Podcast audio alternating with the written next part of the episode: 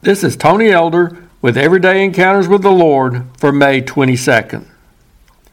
One of my daughters and her husband went on a trip to Israel. They were part of a group taking a tour of what many refer to as the Holy Land.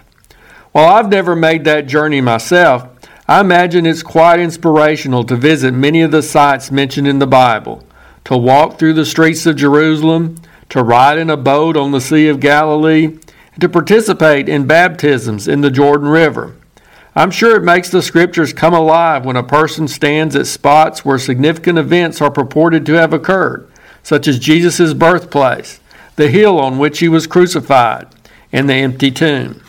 Some of these tours use the the promotional phrase, walk where Jesus walked.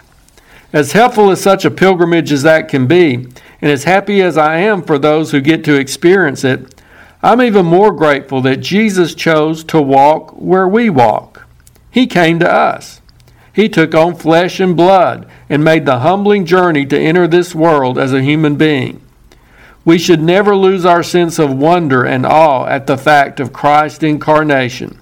As John 1:14 says, "And the word became flesh and dwelt among us, and we beheld his glory, the glory as of the only begotten of the Father, full of grace and truth."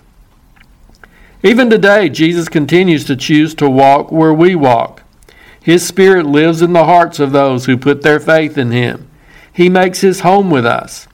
The Spirit of Jesus accompanies us through the high points of our lives, through the dark valleys, and through all the multitudinous daily mundane experiences in between.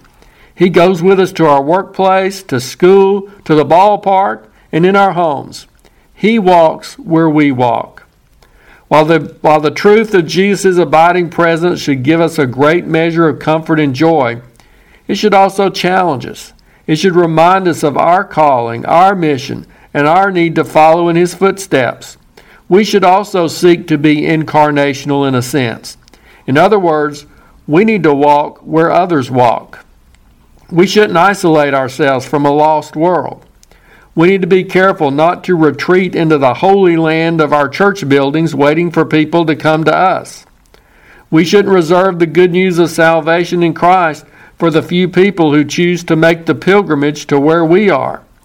We need to be going out into their world walking where they walk, and letting the glory of Christ, full of grace and truth, shine through us.